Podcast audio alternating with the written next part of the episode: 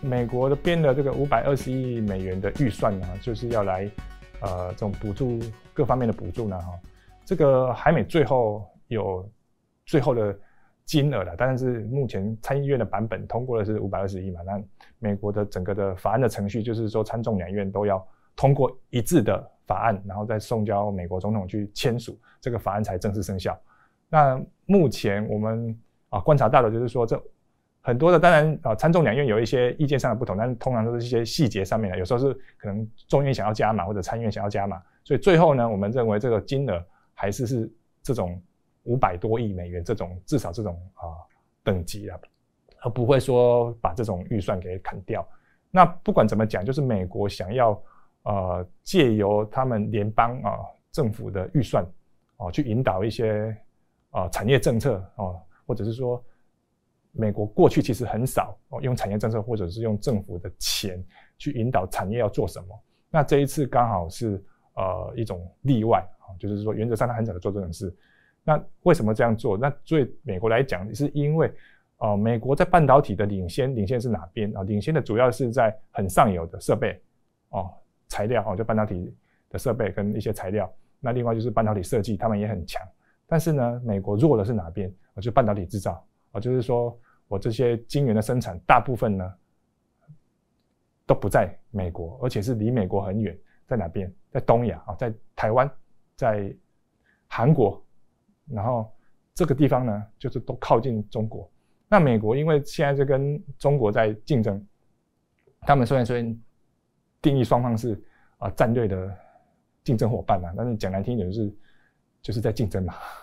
对，在竞争的状况之下呢。美国非常的担心，说一旦东亚有事啊，特别是台海有事的话，那这些半导体制造如果都一直集中在呃这个东亚啊，直接那个台湾这个小岛的话，那有一天假如说这边周遭发生了一些事情啊，不管是呃做好的东西输出有问题，或者是说呃要要制造的时候有问题啊，各种可能啊战争或者是一些其他的事情发生的话，对美国来讲，它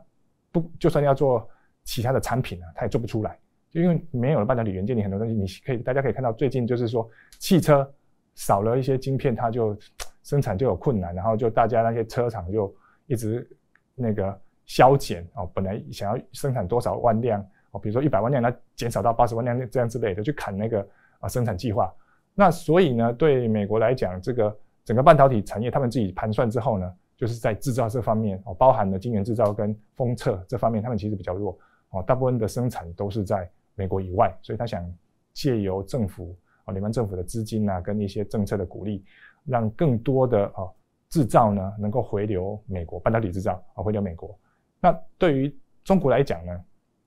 美国我们刚前面有讲了嘛，他他他会去封锁它的半导体的发展。好，那最显明的就是说比较高阶的一些设备啦，比如说 S M 的 U V 机啦，或者高阶的一些 D V 机。他就不让它出口到中国去，然后就让中国呢，在这个半导体的发展方面是拖缓它进步的时程。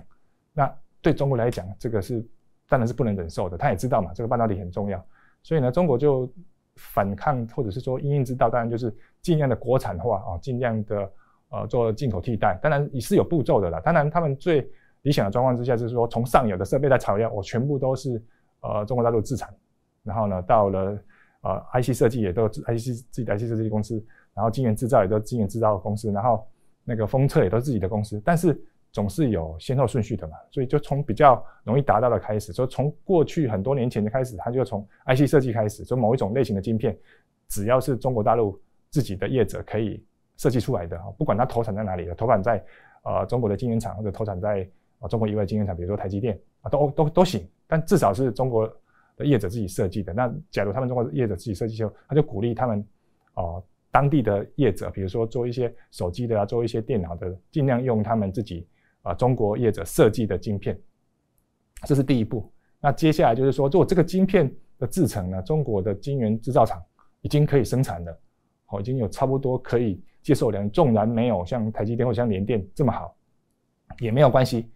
就是中国的政府会鼓励这些 IC 设计业者，你就回到。呃，中国的晶圆厂去投产，他们会用一些补助金啊，或者用一些呃奖励呢，去让他们去呃弥补哦，这个可能前期啊比较早期的时候，中国晶圆厂的呃制成的良率没那么好哦，去弥补这些缺失，所以呢，就在那一步一步的慢慢的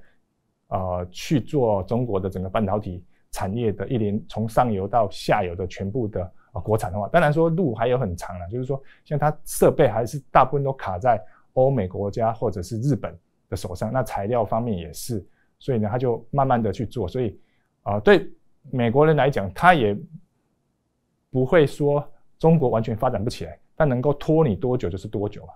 对，就大概就是啊这种竞争的格局，就美国一方面哦压制中国啊的半导体发展，一方面呢提高自己在整个半导体。呃，供应链上面比较弱的，就是我刚刚讲的制造。当然，很多人说美国的成本比较高，但是美国就是用联邦预算啊，去想办法让